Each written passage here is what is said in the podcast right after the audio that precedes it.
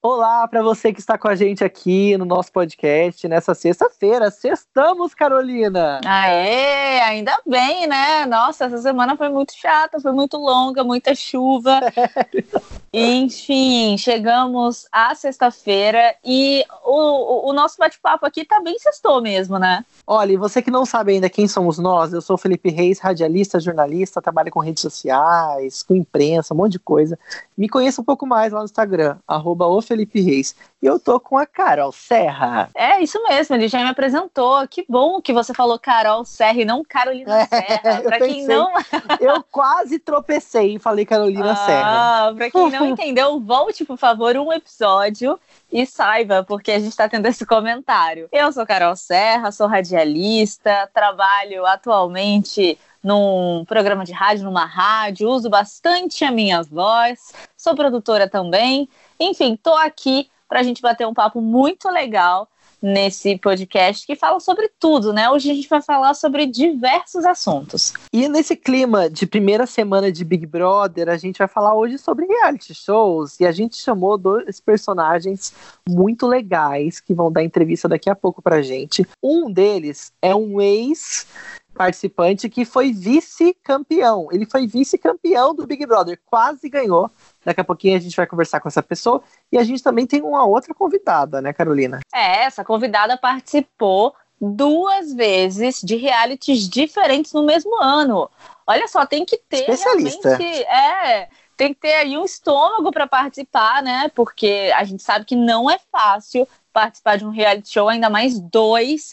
Então você vai ficar sabendo quem são os nossos uhum. convidados. Tanã, daqui a pouquinho.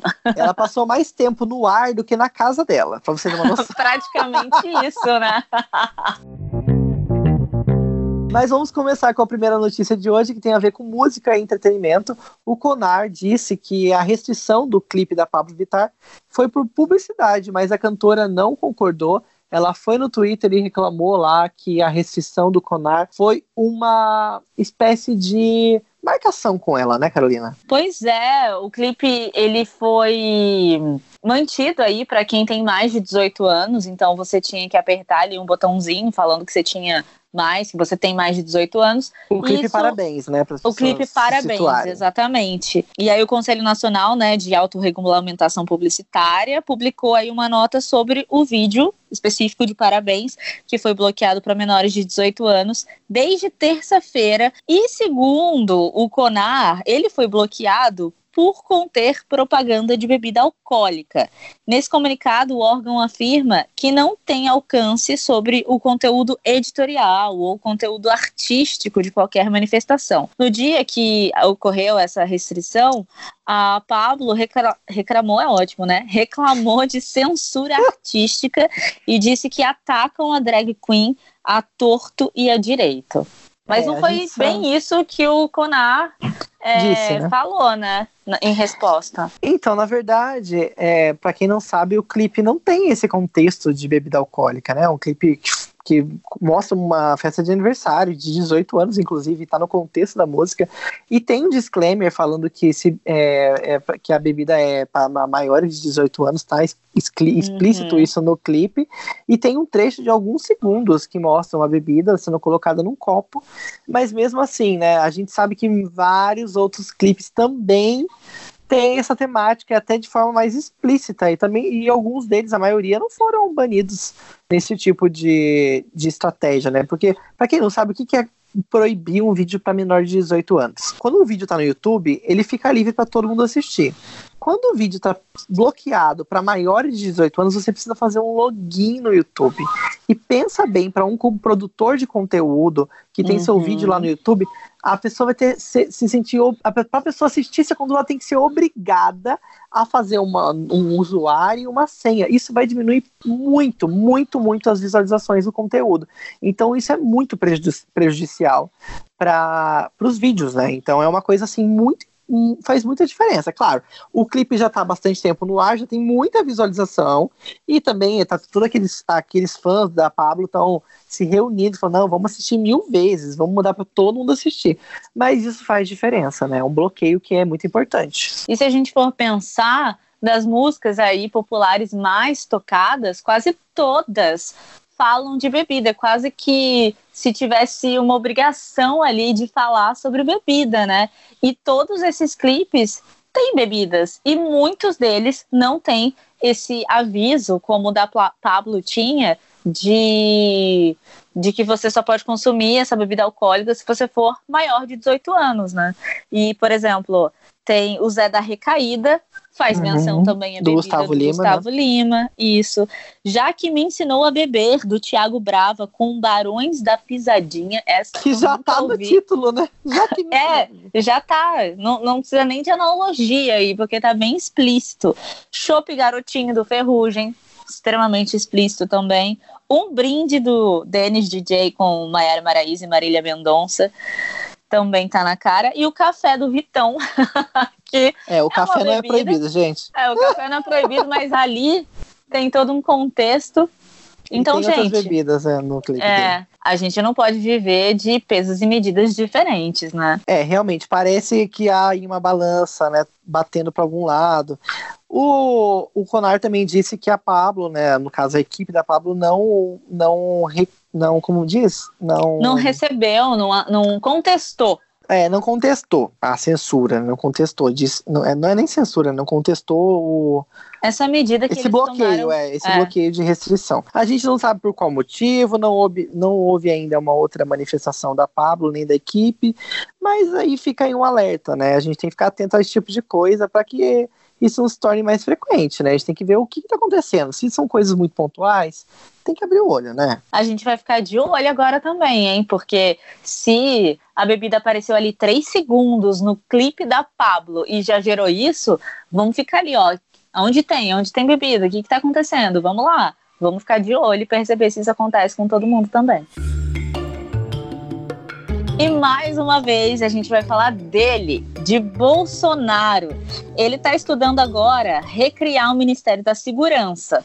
Só que o Moro é contra, né? A gente ainda não tem uma declaração oficial do Moro, até agora, até a gravação desse podcast. Mas é bem provável que ele é contra. Então, na verdade, né, gente, é aquela história de sempre, Bolsonaro lá na esplanada, conversando com jornalistas, ele já voltou a falar com jornalistas. Olha que belezinha, que bonzinho, né? Amém. Até agora também. Vou, vou falar a mesma coisa, até a gravação deste podcast, deste episódio. Exatamente. E aí ele pegou e estava falando sobre a possibilidade da criação na, na verdade, é quase a volta desse ministério, o Ministério uhum. da Segurança, que atualmente ele faz parte do, do guarda-chuva ali, comandado pelo o super Sérgio Moro. É, aquele super Ministério da Justiça que tem tudo isso dentro. E para vocês terem uma noção, o Ministério, só essa parte aí, essa desmembração, tiraria em média 80% do orçamento desse super Ministério do Moro. Então, imagina a mudança. Você está na sua casa lá, você ganha 10 mil reais. Aí alguém chega e fala assim: ah, a partir de hoje você só vai ganhar 2 mil, viu? E outra Puta coisa, né? que pariu, vai mudar isso. muito. Isso é só um item, né? É, isso também tiraria o Moro de várias questões, né? E tiraria o poder ali dele para várias coisas. E eu também fiquei sabendo que pode ser por conta de que ele é um dos mais cotados, do, dos mais benquistos aí para as próximas eleições. Então estão querendo meio que abafar ele ali, tirar o poder dele, para ele não Sim, deu com uma mão e tá tomando com a outra. É. não poder concorrer Na verdade, com Bolsonaro. E na verdade foi bem rápido, né, gente? A gente está em janeiro, faz pouco mais de um ano que tudo isso começou, né? Que o ministério foi feito, né? Que o, as pessoas começaram a, a, tomar seus cargos, e aí já estão percebendo que o Moro está muito grande. A gente não pode deixar o Moro grande desse jeito. E as pesquisas, como a gente conversou também no último episódio, houve já pesquisas presidenciais, com uma intenção espontânea, e o Moro apareceu de forma bem clara nessa pesquisa. Então uhum. as pessoas estão de olho, né? O governo está de olho, tá, tem que tomar seu cuidadinho lá, porque eles não podem perder essa boquinha para a próxima eleição. Só que uma época atrás, o, o Bolsonaro havia sugerido que o Moro seria um ótimo vice-presidente. Então, vamos ver, né? Mas o Moro também disse lá no Roda Viva que ele não tem nenhuma pretensão de um cargo eletivo. Não sabemos se terá até né? a gravação deste podcast. até agora ele não tem, pode ser que até 2022 muita água vai rolar. Não, e, e, e, assim, se você quiser entender um pouquinho melhor do que a gente está falando, é que no episódio anterior a gente comentou que até o Luciano Huck está fazendo parte das pesquisas e a gente começou a, a, a elencar, né, quem estava no primeiro lugar, segundo lugar, terceiro lugar até o sétimo lugar, que era o Luciano Huck. Então, se você quiser saber aí de porcentagens, volta um episódio que a gente falou melhor sobre isso, sobre esses nomes que estão já figurando aí para as próximas eleições presidenciais. E quem realmente está no topo é o não sabe ou não respondeu. Foi que tá com mais... 30%, né? É, a maioria das pessoas não sabem ou não responderam, é o de se esperar, né, gente? Para 2020 ainda está um pouco longe, mas já dá para ter uma noção de quem sabe em quem eles vão votar. E é já é bem claro essa, esse jogo, né? E já está acontecendo, né? Depois dessa, dessa pesquisa que foi revelada anteontem, né, já está acontecendo aí a mudança no quebra-cabeça. Tudo isso é consequência, você acha que não? Não, e, e como é um jogo mesmo, né? Porque eu jogo com você até quando a, a, a circunstância permitir, né? Um quebra-cabeça real mesmo. Olha, daqui a pouquinho a gente vai falar com ex-participantes de reality shows. Vai ter um, um vice-líder, um vice. Vice-líder vice não, vice-campeão. É? Vice-campeão, vice-líder, olha que louco, que tem a prova do líder, né? É que faz parte. Ele foi é, líder, ele foi líder. Ele foi, foi. vice-campeão do Big Brother, daqui a pouco a gente vai conversar com ele, você vai saber quem é. E também conversamos com uma pessoa que participou de dois reality shows no mesmo ano. Ela é uma pessoa que entende do assunto. A Netflix está mudando drasticamente o método de visualização do seu conteúdo. Antes, quando a gente ia assistir alguma coisa na Netflix e para ficar ali registrado na nossa conta que a gente assistiu aquele conteúdo, a gente tinha que ter consumido até 70% daquela série, daquele filme, enfim, daquele curta. E agora a Netflix passou a contabilizar os primeiros dois minutos. então, se você assistiu uma dois mudança minutos, drástica, né? É uma mudança assim bem drástica mesmo. Se você se você assistiu dois minutos, tá valendo, já tá, já entrou ali para contabilizar na sua conta. E, e daí eles foram até questionados, mas e se eu apertei sem querer ali para ver, sei lá, assassinos às cegas? E aí? Ah, mas dois minutos já dá para você perceber em um minuto e meio, mais ou menos, que, poxa, não era isso que eu queria ver. Eu queria ver, sei lá, outra coisa. Então dá tempo de você mudar. E dois minutos é o essencial. Eu, eu vou confessar para vocês que eu lembrei muito do Felipe. Porque o Felipe ele tem aquela regra de que se o filme não é bom nos 15 é minutos, é, mas são 15, 15 minutos, minutos é. né? Eu sou mais exigente do que a Netflix, hein? Eu também tá tô achando, eu também tô achando isso. mas eu acho que isso tem muito mais. É, ai, desculpa te interromper, mas eu acho que isso Não. tem muito mais a ver com ana os analíticos que eles vão mandar para as pessoas ou para as empresas que estão sendo parceiros, Com os produtores certeza. de conteúdo. Porque se você mandava antes que tinha 10 mil visualizações, o cara falava, nossa, só 10 mil. Aí agora chega lá, tem 100 mil.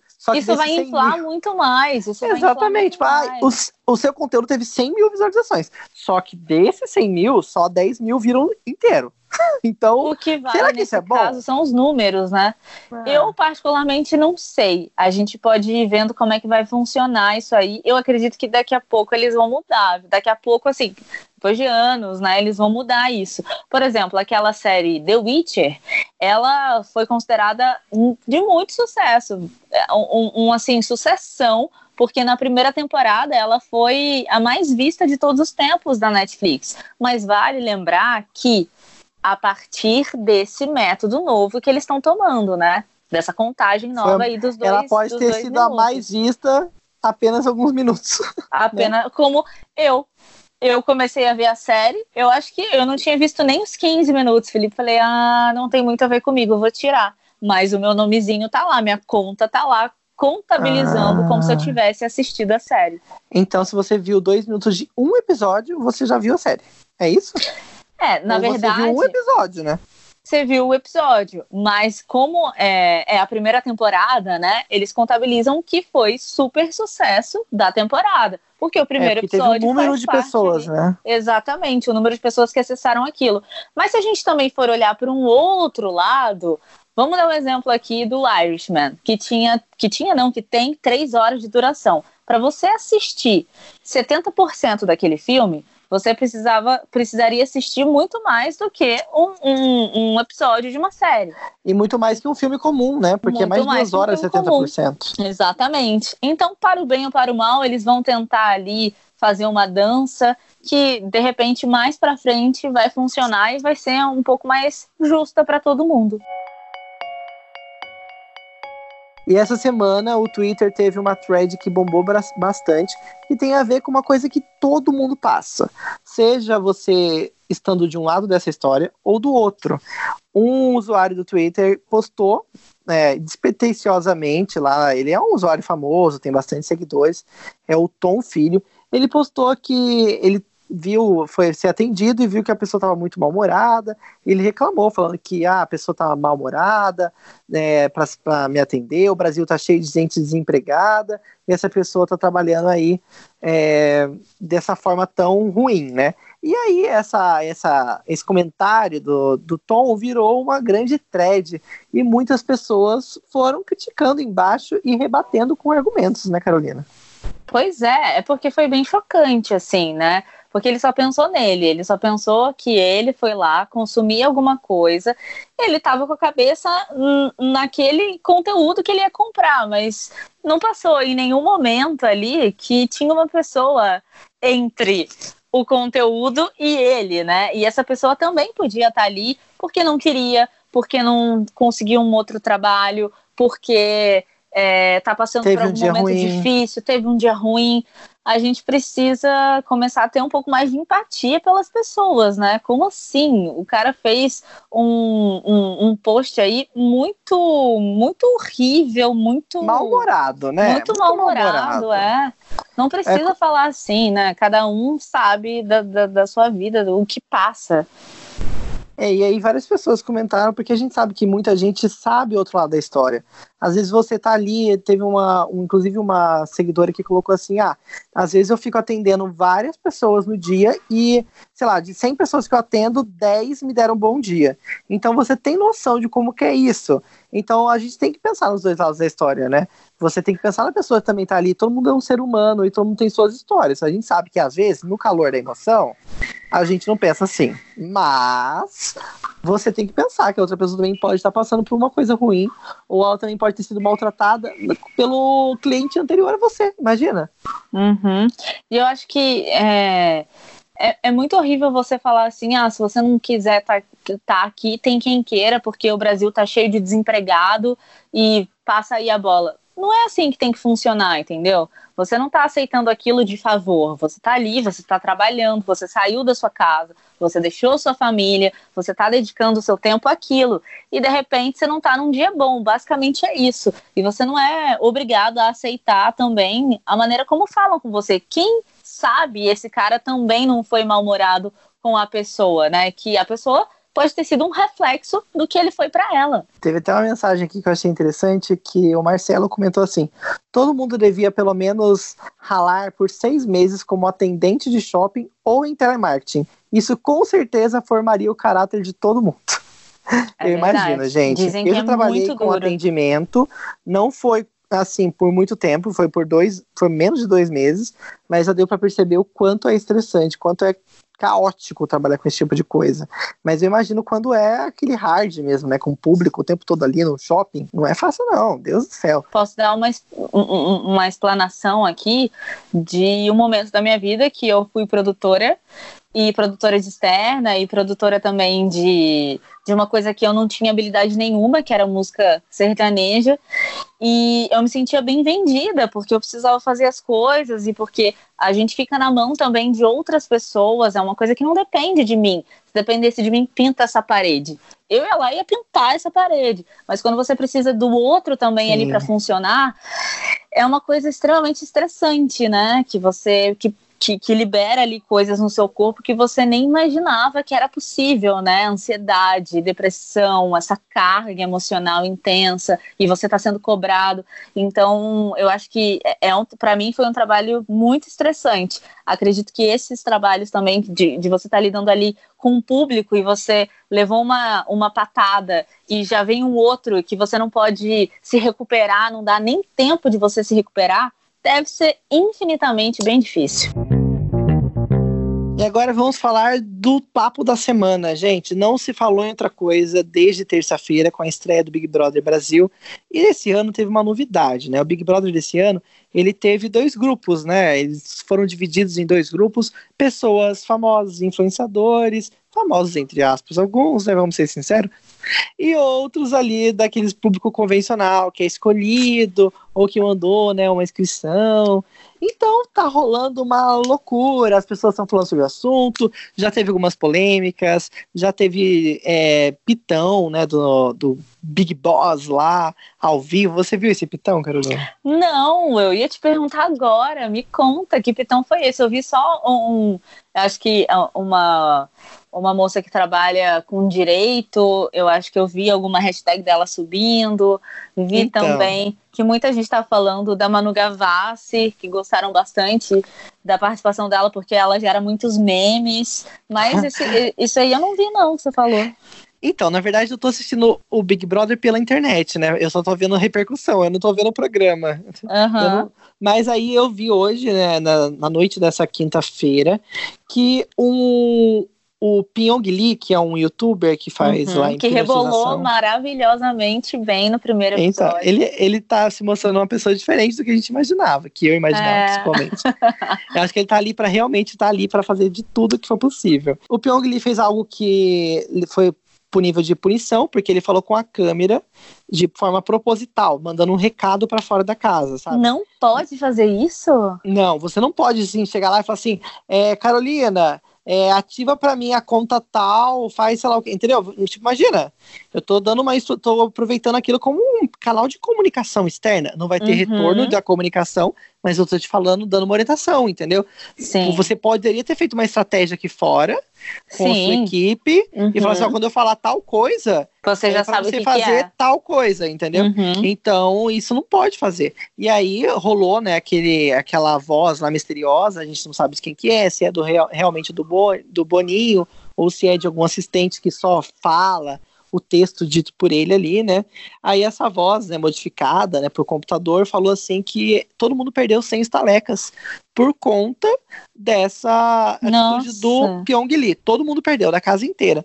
E aí, depois que eles terminaram de dar essa notícia, continua, né? A gente continua vendo as imagens pelo pay-per-view, a galera continua conversando entre eles sobre esse assunto. Nossa, mas o que será que aconteceu? De quem será que é essa voz? Quem será que é? Será que é ele mesmo que vem falar? E continuaram falando, falando, falando. Ele voltou e falou assim: vocês não podem falar sobre a voz. A voz não existe. Vocês não têm que falar sobre esse assunto. Vocês acabam de perder mais 100 estalecas. Nossa! Uau! É, é para deixar. É, também acho que pode ser uma estratégia para deixar o jogo mais interessante, né? Para quem tá aqui fora e para bombar, né? A gente sabe que com tanto influenciador lá dentro, tudo vai ser motivo de, de bombar, de, de, de, de thread, de criar um boom sobre o assunto.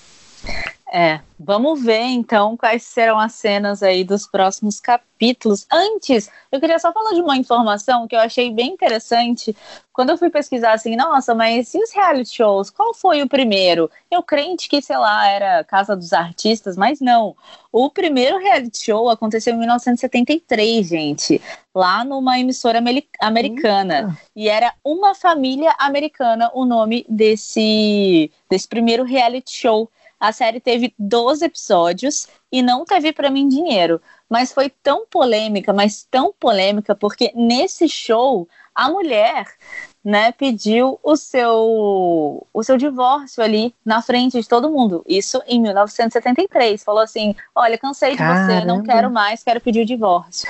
Mas será Também... que eles gravavam ou não sei, com certeza não era ao vivo. Você que era ao vivo? Você eu acho que poucos? não, não era ao vivo, porque eu acho que eram hum. episódios hum. como se fossem seriados mesmo, sabe? Ah, é tipo gravação sem roteiro. É meio isso. que isso.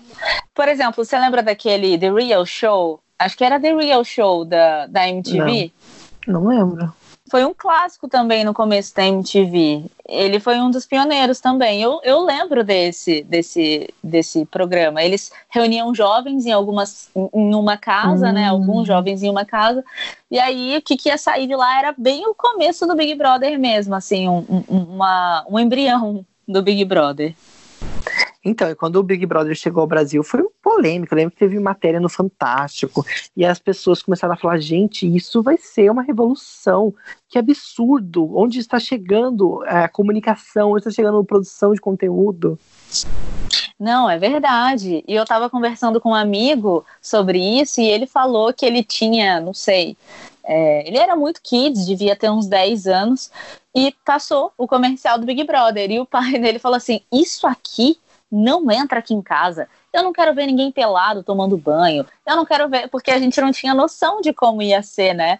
A gente achava Sim, que a parecia uma coisa pelado, absurda, né? Ia ver, a gente invadia ali. Mas como vocês puderam ouvir o próprio Felipe falando aqui, que é tudo uma encenação da vida real. Tem horas que você provavelmente deve esquecer ali que você tá num reality, mas quando uma voz de Deus vem e fala para você não comentar sobre a própria voz de Deus, a piada tá pronta, bem, né? É, aí você tá bem espertinho, né, onde você tá. Então, o mais legal é que depois que ele terminou de falar sobre esse assunto, né, de falar, gente, não falem sobre a voz, virou uma chavinha, porque alguém começou a falar assim, nossa, e a janta, né? Vamos fazer sei lá o que, foi engraçado. Parece que ele deu um corte seco e automaticamente uhum. tudo mudou a partir daquilo. Então, realmente, gente, realities são reais, mas tem o seu nível de, de edição, né? Com certeza isso faz diferença. E a gente conversou com quem entende do assunto, né, Carol? Pois Carol. é, vamos falar agora com a Drica Marinho.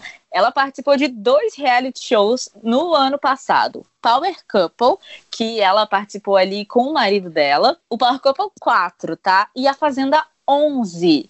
Então, ela tem gabarito aí para comentar com a gente sobre as nossas dúvidas, sobre aquilo que todo mundo queria perguntar e nunca teve oportunidade. Obrigada pela sua participação aqui, viu, Drica? Felipe, quer fazer as honras da primeira pergunta? Demorou então. Olha, antes de fazer a primeira pergunta, se você não está lembrando que é a Drica, dá para você entrar no Instagram dela, é Drica Marinho, tudo junto, o Drica com K. Drica, me diz uma coisa, participar de um reality show não deve ser uma coisa muito fácil, né? E com um parceiro, então, pode ser até mais mais desafiador. Você passou pelas duas experiências, sozinha e com o seu marido. Como que foi? Qual foi a mais complicada? Então, participar de reality realmente não é fácil, né? A gente vê de fora, a gente só realmente vê a parte boa, que tá curtindo, festas, mas realmente ficar confinado numa casa 24 horas com pessoas que você não conhece, né?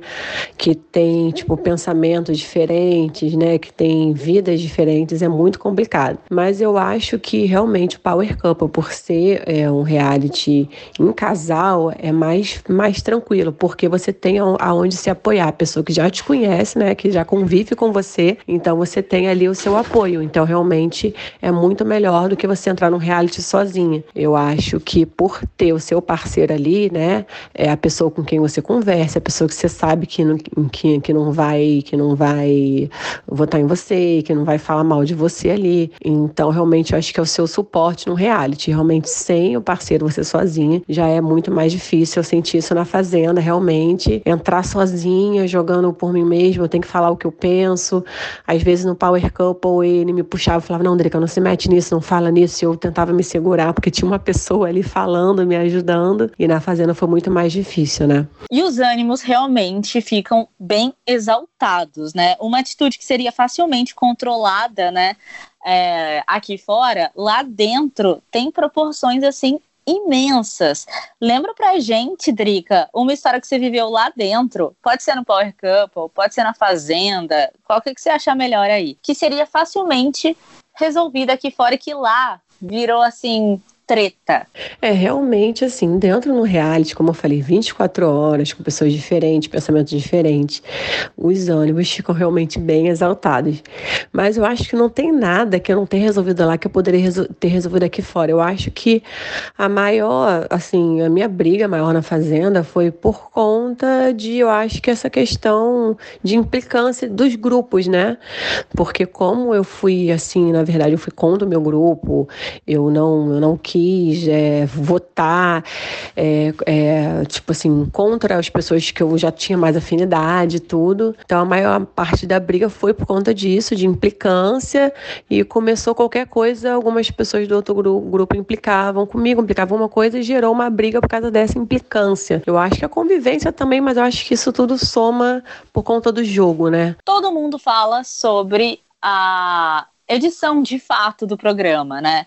Você acha que isso realmente tem o poder de determinar quem é que vai ganhar, quem não vai, quem vai ser o mocinho, quem vai ser o vilão? Como é que é isso na sua cabeça? Então, eu acho que a edição do programa não tem o poder de falar quem vai ganhar, né? Eu acho que assim, a edição é, muita gente hoje em dia vê, né, 24 horas que assina, tem muita gente vendo, mas muita gente não vê, vê só o editado. Claro que a edição mostra o que você fez, né? Se você brigou, vai mostrar o que você brigou. Se você riu, só que o que acontece assim, às vezes você brigou só um minuto ali e você sorriu o tempo todo na casa, você brincou, eles vão mostrar só a briga, né?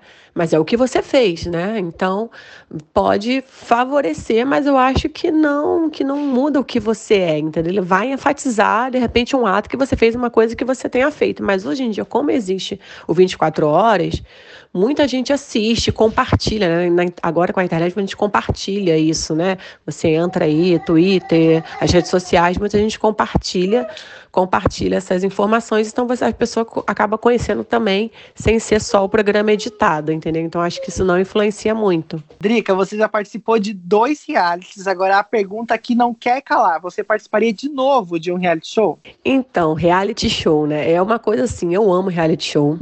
Eu sempre me inscrevi no BBB, teve até um ano, eu coloquei no meu Instagram até há pouco tempo, que eu participei de uma entrevista no, no programa da, da Ana Maria Braga, né?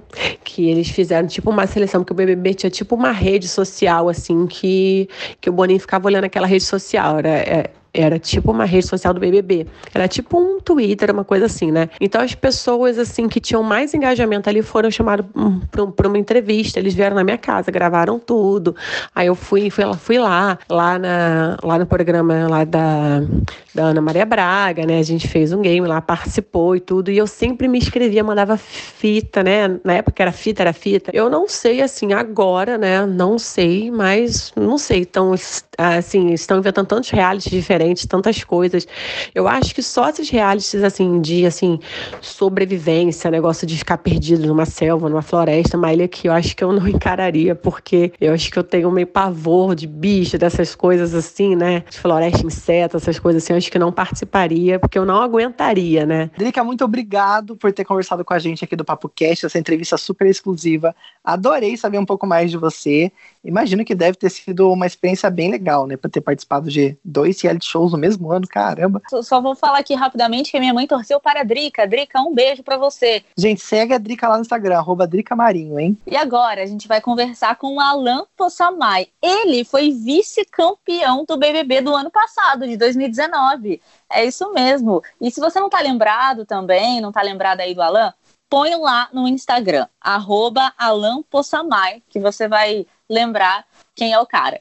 Alan, quero fazer a primeira pergunta aqui para você. Quero entender melhor como é que você foi parar ali no BBB, né? Era um sonho participar do programa? Não sei dizer que não foi bem um sonho. Eu vi o programa assim do nada em 2018 em um dia e eu falei falei para mim mesmo, pro meu subconsciente que eu ia entrar no próximo ano.